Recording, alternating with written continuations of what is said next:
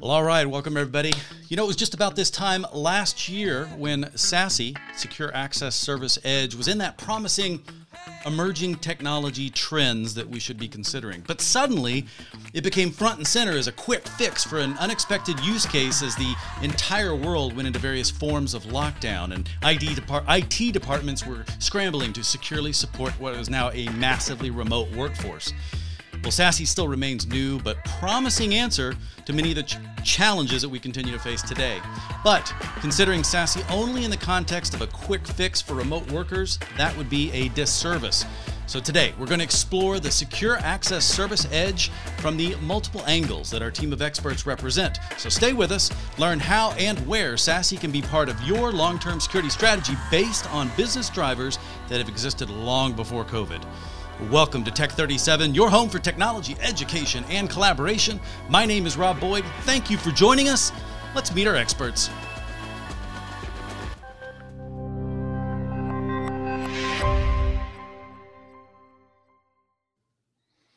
Well, gentlemen, a little bit of a rough start as I figured out how to get the stream key fixed and everything. But welcome to Tech 37. So excited to have you guys here. Everybody's bright and shiny faces look like the streams are working okay. Let's do some introductions. I'm going to start with Mike Schmidt. Mike, what do you do and how do you do it?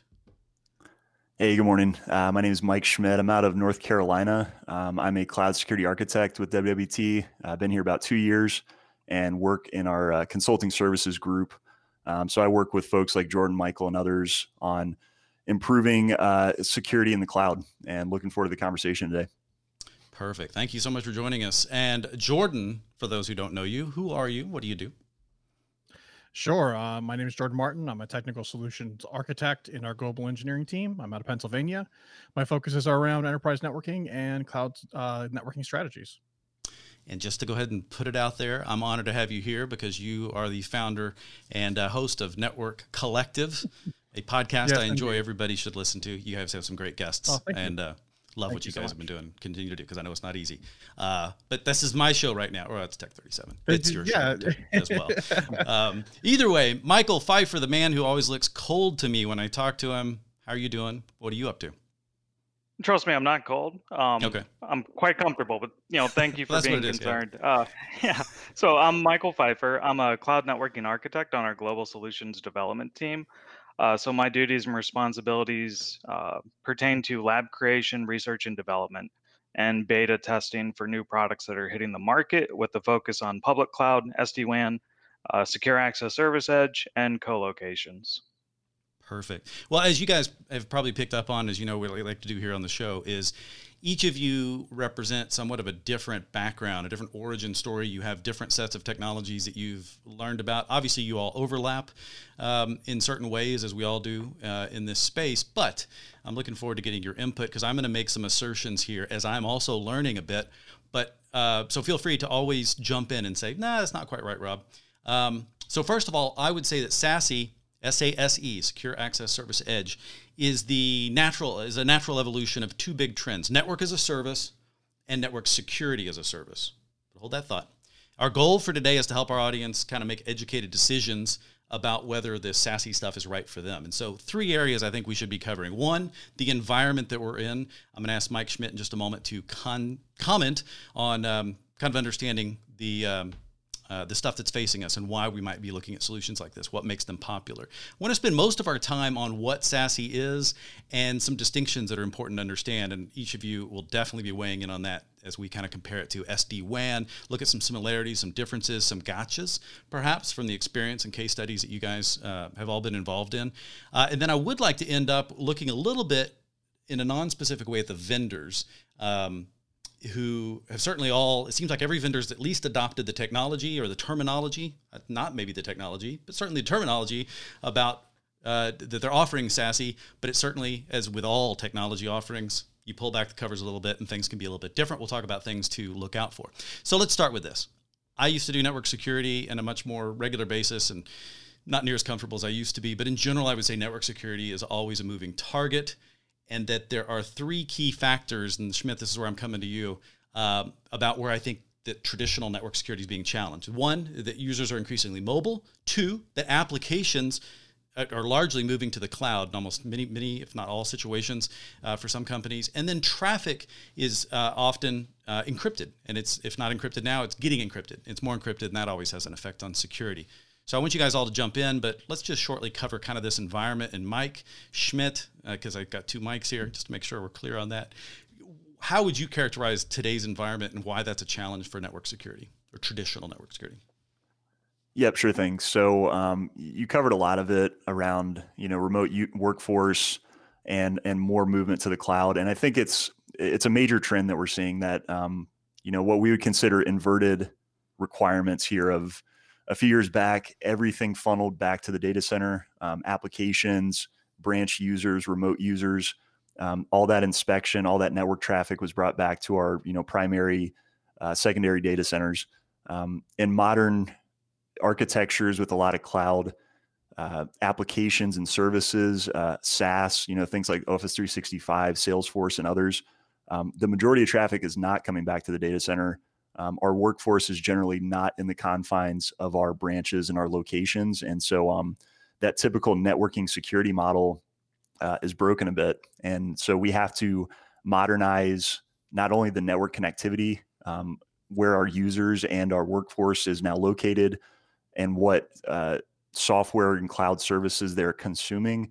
Um, but we also have to uh, pay attention to the fact that the majority of traffic is riding over 443, um, you know, encrypted HTTP. And uh, to be able to have a strong security posture, um, you know, we need to look at enforcing more decryption, deep packet analysis, which, um, you know, traditionally on pen, on prem is um, maybe enabled at a smaller scale as well as a huge performance hit to hardware. Yeah. And so, um, you know, just to, to recap on, on really where SASE fits in, uh, again, it, it, like you mentioned, it's that network and security services mending together, um, but in a way that, in my mind, is cloud native. Um, it's scalable, it's performant, um, it's easy to set up. You know, you remove the complexity of layer one through three. Basically, you know, you're, you're not worried about hardware anymore and you can just focus on your policy, uh, your security architecture, and um, truly, it's the only way that I see we're going to continue to scale with the increased use of um, cloud applications and uh, and SaaS consumption. Um, but I'll open up to Jordan and Mike and see if you got any questions. Well, let's jump in because you kind of breached this already anyway. But um, I'm going to go to Pfeiffer. I'm doing this on purpose because I know Jordan will just jump in when necessary. Um, but Michael Pfeiffer, uh, in terms of uh, under, laying out for us what is SASE, Secure Access Service Edge. I always feel like I need to say that because I don't know if everybody always clicks to SASE uh, when we're so used to saying it. But um, how would you, how do you define it? And um, I wonder if we could start breaking down because to me, I, what I want to start breaking down, if you want to jump into this, is that the mm-hmm. word itself, uh, secure access, and then service edge. If we started with secure access. Um, maybe we could start talking about some of the important elements to understand about what is um, SASE. Yeah, and Mike alluded to this. So one thing I want to kind of start with is just kind of thinking about uh, SD-WAN and co-location and what those kind of brought to the table. They okay. brought an increased performance in network connectivity. Um, there started to be considerations about geography. You know, how do I get things proximately close um, to an on-ramp, whether I'm trying to put it to a cloud or on-premises data center? Uh, and then, of course, SD-WAN brought with it, you know, things like forward error correction, packet duplication, uh, de-jitter buffering, TCP optimization. You know, the list goes on. It, they mm-hmm. did things to improve uh, the quality of performance. Uh, along with aggregation of circuits, you could potentially just do pure broadband and aggregate multiple circuits, increase performance, maintain quality. So what's been happening happening recently is essentially we've made the quality of experience much better for end users and we can't give that up in any way shape or form when mike started mentioning uh, doing uh, a lot of the security functionality on box that's going to decrease performance right? Yeah, like it's yeah. not going to be performance. So we're in a world now where uh, you know optimized networks are a first class citizen and now security is a first class citizen. And it's not one or the other. It's no longer a trade off you have to have both. So the secure access service edge model looked at it like this and said, hey, you know, these SD-WAN solutions, they're bookended in nature uh, to be able to achieve their error correcting capabilities. But really, we need to mitigate uh, loss latency and jitter across the internet. How do we do that? And that's with the service edge. It's creating these pops that you can intelligently connect to.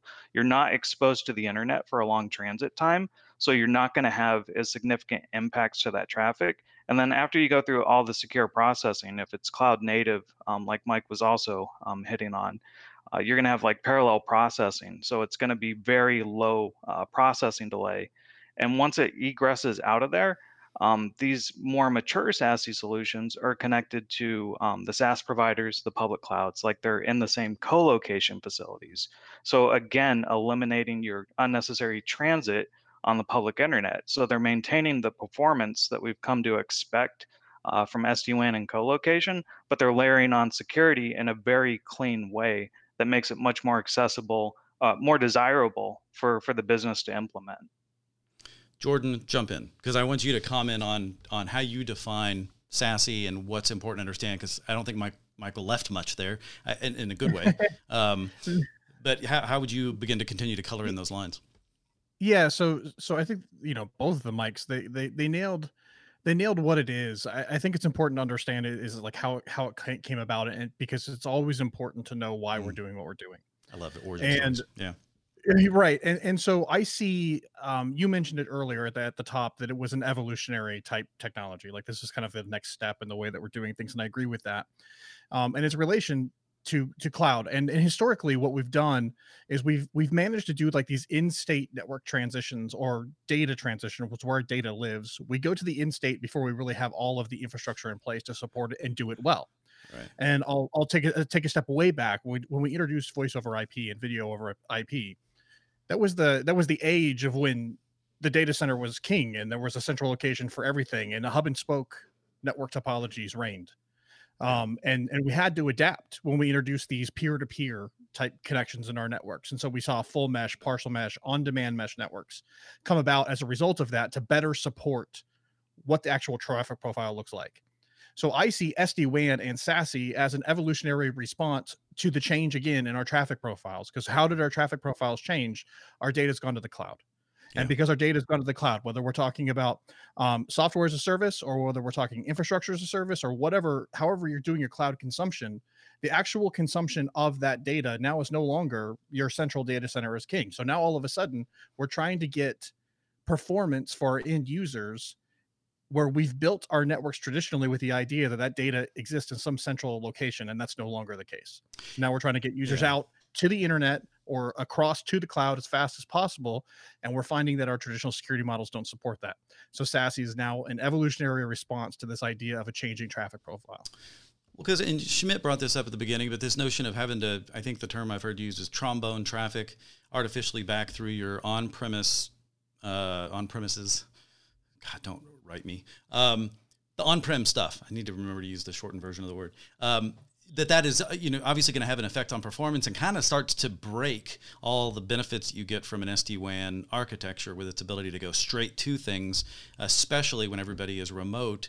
And so this does feel like a natural response as we've got, it, it seems like it's a, an issue with the location of the security functions, but there's also how those security functions are implemented and as Pfeiffer was kind of bringing this up too, I think, and maybe or maybe it was you just just mentioned it.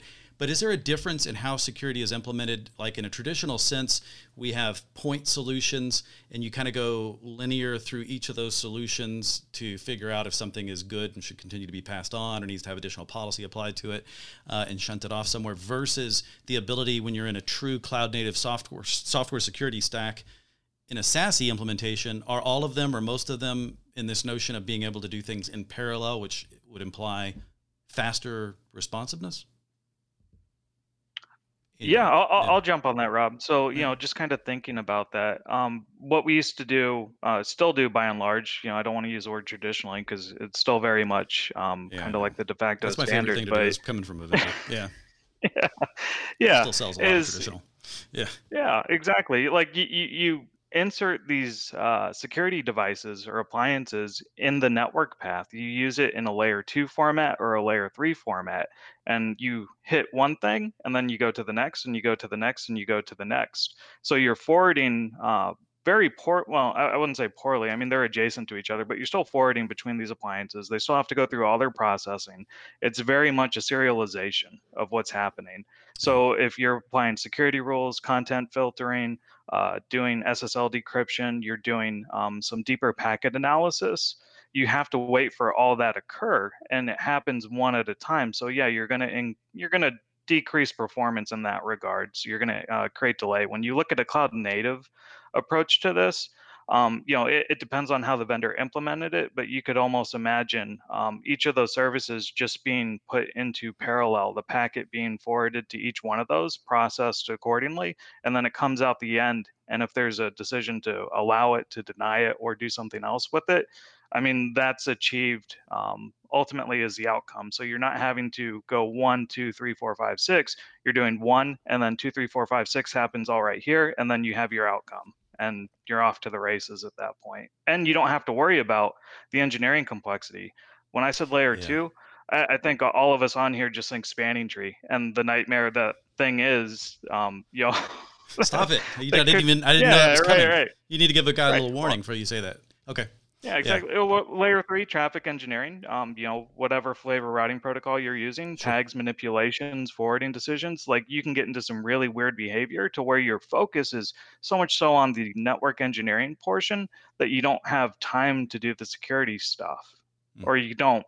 You you get time to do the security stuff later on, but you know that's the main star of the show. It's not the network engineering. Well, uh, but to also component. characterize, and I think you're you're saying some of this too. Sorry to cut you off, but, the, uh, mm-hmm. but let's come back to it. But I, am reminded, and I've got this quote up in terms of what Gartner Gartner, who kind of pioneered many of the concepts, of course, that we all tend to play with. But it was only what uh, two years ago or so that, that Gartner was kind of defining a market that they saw emerging uh, with uh, different vendors that were starting to get on this early. But they wrote that the result is it's a dyna- dynamic creation of a policy-based secure access service edge that regardless of the location of the entities that were requesting the capabilities, which is fundamentally different, I think, than how we've thought about security in the past. And and so this feel SASE feels like it's it's bringing. Um, uh, it's kind of taking that same mobility that we had from the networking side that SD WAN is driving for, but also bringing in uh, extensive security and making it, by being cloud native, also being a lot more I don't know, mobile is the right word, but uh, dynamic and ability to respond in a location that makes sense for the traffic being examined, I guess. D- does that make sense? Do you agree, or have we evolved it at all from that? Or do we agree that it's still dynamic and are that is it all just positive implications for what that means for customers and or are there negative things to that like i always fear that people are not going to um, I always worry coming back when I used to do security full time, but is it people, you know, everyone wants there to be a magic bullet, just like I'm looking for a fat loss pill uh, because I'm not good at uh, any kind of working out. Um, and but the but the notion of, of security, we want a magic bullet that does it all for us. Um, and I feel like sometimes these things start to sound like a magic bullet, and then they start to also uh, even if they're not, which uh, there never are, uh, how do you remain conscious of what's going on and not kind of you don't want to push security off to the back burner and assume that it's okay and is there a risk that that you might start doing that when things are being done for you in the cloud? Jordan i don't know. So yeah so so just like just like having a firewall or having a security appliance doesn't give you security having SASE is not having security. Like so, I mean, the, the idea of defining these okay, things. That's good distinction. Yeah. As, right. Like these are tools. These are tools in the toolbox. Uh, they're they're ways to to build networks. Your security comes from the policy that's implemented. Uh, and you might get some guidance from a SASE vendor who sees more than what you would see in your in your own environment. In which case, maybe going a direction like this is going to provide you some value above and beyond and allow you um, to more easily get to that secure architecture. But really, at the end of the day, it's the policy and the enforcement of that policy is what makes you secure or not.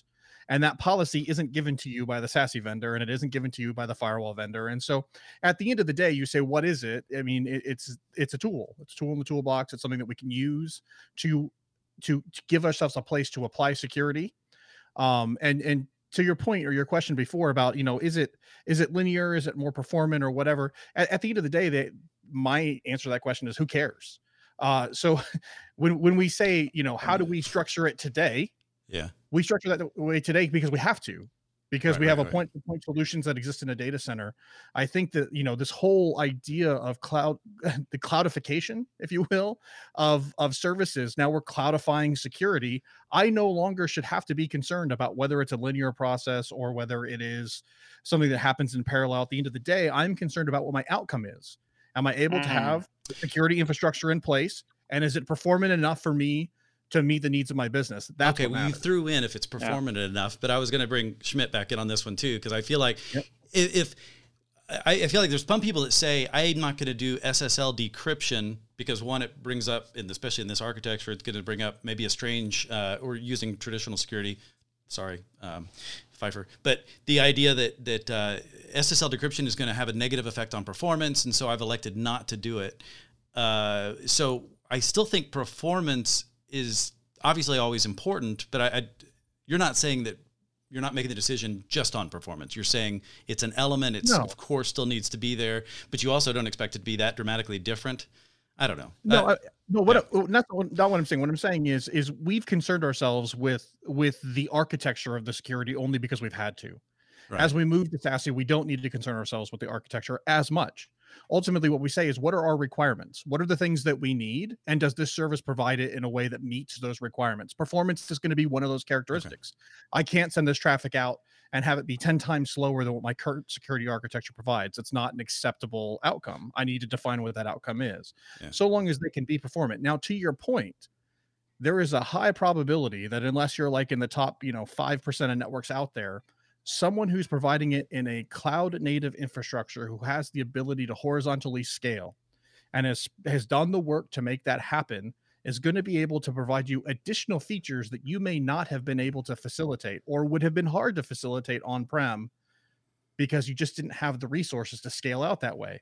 They can deal with your peaks a little bit better. I I mean, think about the last time you bought a firewall, you bought a security appliance. You have to size it for the largest amount of traffic that's coming through. You have to have enough hardware to facilitate the largest amount of traffic you're going to deal with. And the reality, you think about like a, a retail type setup. Black Friday and that around that that season, that's the busiest time, and we have to have the the infrastructure that's large enough for that time. But then for the rest all of the year, year yeah it's all just sitting there doing nothing. Yeah, Whereas that's what we're trying to get away from. In, now, in a right? cloudified yeah. version, I might be able to say, hey, I can do SSL decrypt because I can pay for what I use. I can pay for it on a consumption model. And then, sure, when it comes Black Friday as that retail environment, I'm going to pay a lot more because I'm consuming a lot more, but it's actually what I'm using rather than having to pay a lot more up front and just have it sit there and do nothing. What about is it? Could any of you, maybe Schmidt, comment on what SASE from a security, you know, as, as Jordan is saying, it's a security tool set. It's not security. Uh, and I think that's a great distinction to make as well. But Schmidt, I'm curious if you could characterize what are the things that you should not expect out of SASE solution. Um, because it I, sometimes I think it's good to make a distinction. You go, well, it's got a lot of tools as a part of it, and it could differ by vendor. But I imagine there's some are there some well are there some broad brush things that we need to be aware of that we should not even expect and want to make sure that we don't overlook because they maybe need to be addressed somewhere else. Yeah, sure thing. And, and just to comment on what Jordan was saying, I, he's completely right. It's um, the the main driver that folks move into cloud and and consume it more heavily is you remove a lot of the complexity on what I would consider layer one through three. You know, IP down to the physical, um, which is you know there's a lot of time spent there um, setting up data centers and cabling and and traffic management. Um, where cloud really shines is not only is it very easy to to turn up services, but your focus can be strictly on the application, the policy, the things that actually drive the business versus, um, you know, worrying about what SFP might be busted in a in a rack, you know, somewhere in some data center. Um, and with where what SASE is really providing is that same functionality. In that, uh, I completely agree. The elasticity of cloud is moved into the security realm, where typically that was more in the network realm, and um, you know that's huge because like you said on on black friday holidays you know spiky traffic the things that cloud are meant for anyway um, these solutions can scale they're resilient and they're performant without really much drawback. Um, typically that you have to make a compromise especially if you have hardware. Um, but in these kind of environments you know you really are just paying for consumption and um, you know it, it can meet the needs uh, that you that you give to it um, so to answer your question around you know what this wouldn't do I think the best way to think about this is um, there's still the attachment of the flow, the actual flow of traffic, and what we're really looking for in that traffic. Um, we're not using these solutions as like SIEM tools, uh, you know, log management. Um, some solutions have like built-in cloud posture managers, but that's kind of an add-on feature. It's not their their core competency. What we're really focused on is, especially from a security side of, of networking, it's things like remote access VPN, zero trust network access, which is a focus of we want to attach somebody to the application. We don't want to attach them to a subnet to, to access, right? So it's moving up the stack a bit in that we're tying identity policy um, to our users, to our workforce, to the application that we want to access, and and nothing else. Um, and that starts to lead us deeper even into the zero trust story, where we're trying to minimize the risk profile. We're trying to minimize the attack surface by controlling exactly who can talk to what, and uh, and that's built through policy and the SASE services. Um, but I would say to to kind of quantify what security is really built into these tools, you know, I'd say think about what our typical edge security stack looks like. Uh, you know, we might have DNS protection. We have a typical NGFW or next gen firewall doing things like IPS and vulnerabilities, sandboxing. Um, and we add those, uh, you know, maybe to step back, traditionally those were separate point products, um, which worked, but ultimately was just complex. It was complex to manage, to operate. And had to be sized appropriately, right? To, to yeah, exactly. Okay. You always, there's always a bottleneck, you know, the, the, the lowest throughput device would bottleneck everything else. Um, that evolved into what we consider the next gen firewall. So you have everything under one hood. And again, performance was still a problem. Um, certain aspects of that might have been stronger than other, depending on the vendor. Um, when you go to this model, you know, if you really look under the hood of a SASE solution, each one of these functions is separately containerized. So each function could be scaled independently. Um, and that brings a lot of value too, right? You're not yeah. necessarily over consuming the security. It, it's doing exactly what you want it to. Um, and um, the, the, the, last point I'd say is just within cloud, uh, again, as we move deeper into like serverless type architectures, containerized, these things move uh, very rapidly. The mobility is huge, and um, traditional security tr- typically is very IP based. And this again is just another iteration where we're going further up the stack, um, further into the application identity and how we secure that flow versus this is found in subnet 10.10.1 and let's protect it this way. Um, so there's a lot of benefits in just evolving security in an organization.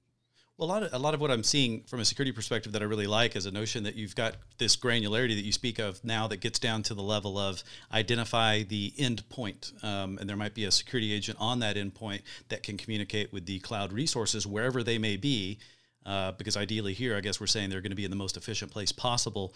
Um, but there, it's about you know assigning the policy that Jordan spoke of that never goes away. We always beat that in your head from a security perspective. You go policy needs to be applied effectively based on you know posture, based on the current status of an endpoint and the the risk profile of what they're accessing uh, or what they should access. And let me bring in. I want to bring in the SD WAN thing here for a second. And Pfeiffer, I'm going to go to you first, just with the SD WAN background. But I reading through, you guys have some great articles on the platform, and we'll encourage everybody to go join the platform at wwt.com. A couple different articles written. One of them was this notion of uh, understanding, and I want to get your take on this, that a WAN, when you think of the wide area network, when it's part of a SASE service, is not the same thing as what you get for a SD WAN. Because I, uh, and the reason why I bring that up is, is it feels like when SD WAN came out, people are jumping on the fact that wait you shouldn't do this without security. So then suddenly it was marketing a secure sd-wan but we're not saying SASE is a secure sd-wan but it feels very complementary and some of that wan transport and stuff is also provided for. I don't know. What are there some things to understand about how these things are handled and and, and what the differences are? Yeah uh, so with the sd-wan piece um, what it did really well was automate and orchestrate everything so um, I come from a background where you know I was in a production network. We had 6,200 branches in North America, 1,200 in Europe, and you know that's a very large operation to manage. Uh, when you're fielding configuration changes, that's going to take a very long time to do that. So SD WAN brought to the table that we have this centralized platform where we can control all these endpoints, all these components, these 6,200 devices. And we're already doing advanced packet manipulation. We're doing deep packet inspection. Why not layer some security onto it? So that, that that's a reasonable assertion, mm-hmm. right? You have this uh, centralized choke point with great visibility. All your traffic's forwarding through it. Let's give it a shot. And what ends up happening is you actually do have some decent capability there. You've got maybe stateful firewalling. Um, you may have some vendors that are trying to get into the SSL decryption uh, component, but it's just not very robust. Like you would have to buy a very large box um, to field at those sites. And you know, if you, if you go for the the six figure box at all those locations, you're going to bankrupt the company. Like it's just not realistic. Yeah. So um, as I started down this path, they, they considered it. Um, but what SD-WAN is really good at is connecting to things. It's super good at connecting to things, whether it's other SD-WAN devices or non-SD-WAN locations. If it needs to go to something that supports uh, standard-based IPsec or GRE, it can do it. So a lot of these solutions, cloud included, um, started having these capabilities to be able to connect to them uh, using GRE services, integrate with their API. You can automate bringing up the tunnel connection, and then SD-WAN can intelligently steer that traffic. Um, you know, as I'm on this uh, stream with you guys right now, I'm actually going through SD-WAN to one of these SASE solutions. Um, so I have my mm-hmm. traffic intelligently identified, right? I was trying to figure out what was different about you today, and now now I know that was it. Okay, yeah. you've been cleansed.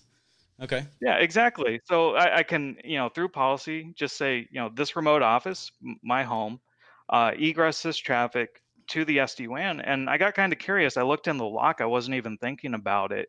Um, yeah, I, I, can see that that vendor's uh, certificate and the root path. Like I'm being decrypted. All my policies getting applied and I was able to do this um, very cleanly with the integrations that are available. And I think, um, you, know, it, it, it was making me simple. nervous because I'm like, I don't know if Jordan goes through this on his show, but I'm like, what? We're, you're doing encryption on your connection to me? I was, I'd rather not know that. I mean, I, I mean, it's good. I'm thank you, but it just makes yeah, me wonder. I'm sure. The I'm sure the vendor's been great. trustworthy. They're not. Yeah, they're not going to. Oh, I'm sure they're fine. I just wondered about the performance of the, the stream, and yeah. but you've been coming through great. I, so no issues yeah. that I've seen. Yeah. No, that's interesting. Okay. Um, well, here's the thing. I think SD WAN to me is really not a cloud focused. I, well, I would say it is cloud focused, but not cloud native. I mean, it can connect to the cloud, uh, but I feel like SASE is much more of a cloud native type of offering, and and the more kind of things continue to go that direction because it feels like you know the um, it, it, we're changing here with SASE in terms of where your security and your networking tools are residing and where and how that traffic inspection is done um, mm-hmm. is is what it feels like we're focusing on here. But um, I don't know. Any other comments before we get into some vendor points about what people could look for? You guys work with a lot of different vendors. Um, and we're, but I'm not going to put you on the on here to call out and do that. But obviously, people can connect with you directly, and certainly connect through wwt.com to engage with you guys formally um, and get access to those incredible labs to see how things are performing and working with other solutions from different vendors, which I think is highly important. But what type of things would you guys say are important to understand? If I don't know a lot about things, I as a customer, and I'm going in and I'm trying to evaluate what solution might be best for me as a customer, what type of things would I, what kind of high level things should I be looking for to make a decision? Yeah, I've got some thoughts here. Okay. And so I think I, I see the SASE market being much like the SD WAN market when it first emerged. Right. We're eh, first off, it, it's very similar in that we're taking multiple established technologies and architectures, we're bringing them together into a package um, that makes what used to be, you know, a somewhat complicated strategy into something that's now a bit easier to consume, at least, you know, relatively easier to consume.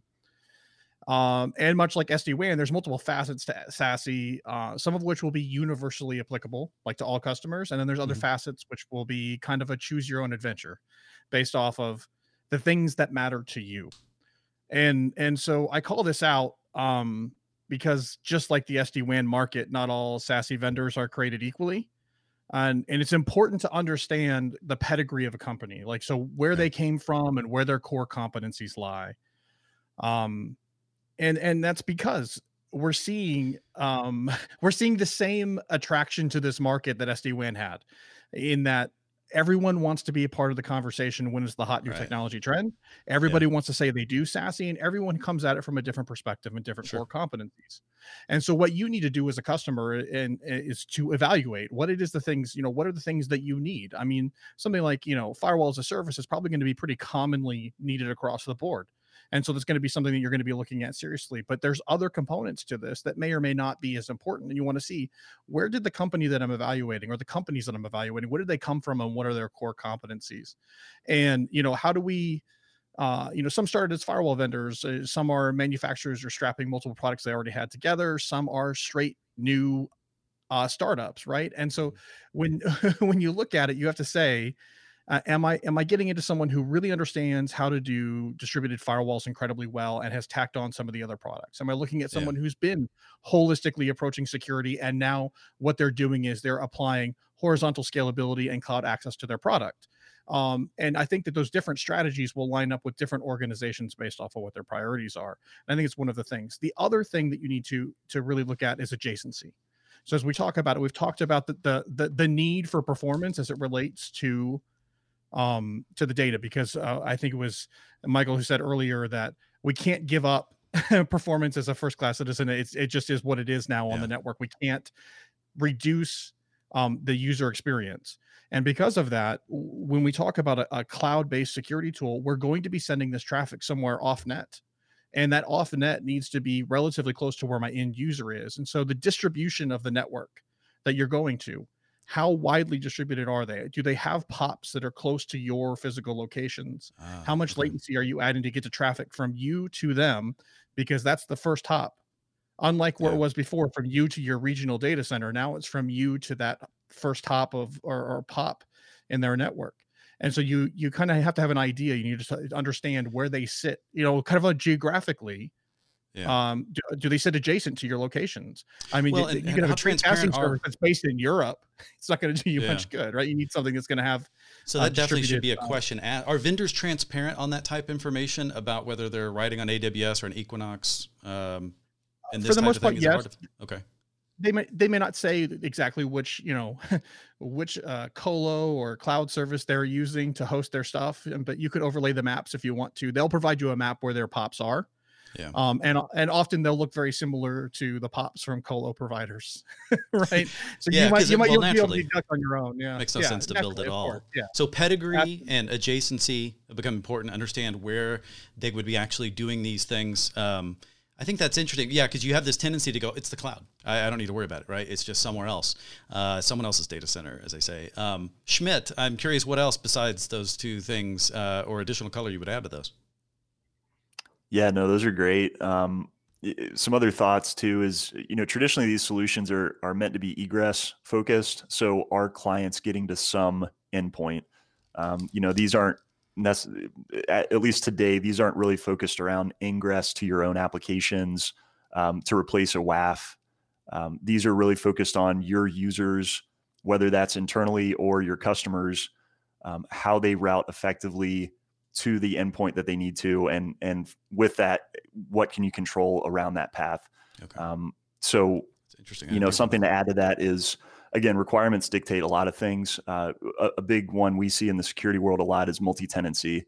Um, you know, based on compliance and governance, uh, industry.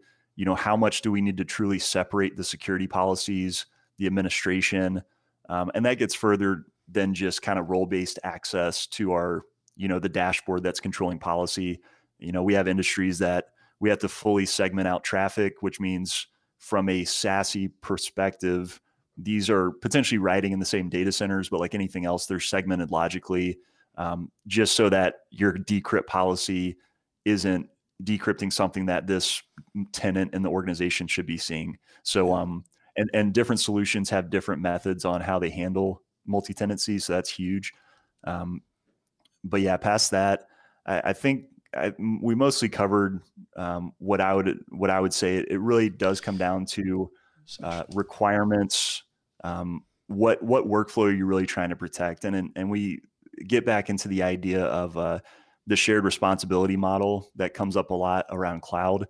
Um, you know, as we offload more and more to this SASE provider in terms of maintaining things like the application code and keeping things up to date.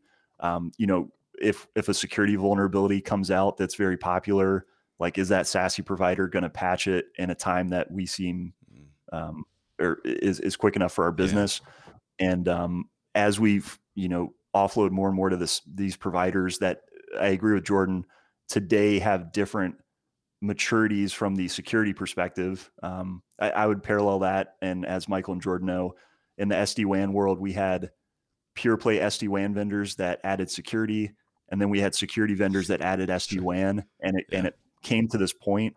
Um, the exact same thing's happening here. It, you know, the wheel keeps turning. So well, and they, um, they yeah, add it in different ways too, right? They add it through acquisition, they add it through uh, partnering, um, and these are important things to understand. Just kind of peel, get back behind the PowerPoint, as I like to say, uh, you know, underneath the data sheet, and see exactly how these things are being implemented. Uh, so we're, we're, right at the end as we come up here, and I want to make sure that um, we don't miss this because I feel like um, is it, it? Would you all agree? And you just nod that SASE is a very attractive uh, option for solving a lot of the security things that our customers are facing. Would you agree that it's something everyone should be looking at? Excellent. Hey, you guys follow directions well too. Um, and uh, it, but one of the things that I love about World Wide Technology is that you guys, uh, it started, for, my love started, of course, you guys have been around 30 years, but uh, it, mine started in the 2015, 16 when I got to go visit your advanced technology center in St. Louis. Um, and I, and, but since then, what I've learned is that uh, this year, and it started before even COVID lockdown, is uh, you guys had, had, doubled up on efforts to make the resources of the Advanced Technology Center available globally to anybody remotely. So the labs, the investments you guys have made in what we've been calling the platform, or I think it is actually called the platform at wwt.com, so that people can access and, and work with you guys, whether actively or even on their own, on demand to to really test drive some of these things, certainly to increase the learning and the exposure. Um, Pfeiffer, I just because I hadn't called on you in just a moment, and you, if you're not appropriate for this, feel free to hand it off. But can you comment on? Uh, I think you guys offer a workshop uh, as well as a couple of additional resources, a briefing on SASE, and uh, some other things like that. Anything you would recommend, and kind of what goes into those, and why that would be valuable? Yeah, and definitely we can get these into the show notes for folks, but um, we do have a SASE briefing, and we also do have a workshop around that. Uh, one thing to keep in mind is SASE is really, you know, it, it's great. It, it's looking like it's going to be, um, you know, what security is going to look like going forward. But if you've already invested heavily in something and you're still interested in achieving secure outcomes, I mean, we can definitely help with that as well. So you can get into the spirit of SASE. Um, you know, that is something that we can provide in that workshop. And then, of course, our platform capabilities. This is available to customers and partners if you register on our platform.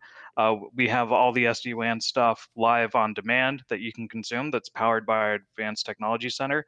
And we're also working on a uh, SASE Lab series. So you can start to get stick time with these emerging solutions, understand how they work and how they're going to ultimately fit in your environment as you move towards this model. Well, and one thing again that I like that you guys do is that it's not about a single vendor. Um, there's certainly maybe going to be a subset that you guys work with or have had better experience with, but in general, the whole idea is that you're able to show how solutions work with other solutions, uh, regardless of the vendors that are involved. And that experience then translates into um, uh, very solid advice that can save a lot of money for customers who are trying to make decisions that potentially are going to have long term inca- impacts. Another one that I saw, and we'll put links here, I think they're already there actually. If you're watching this video underneath, there's a multi cloud interconnect discovery workshop uh, that I think has a mm-hmm. nice play in here as well.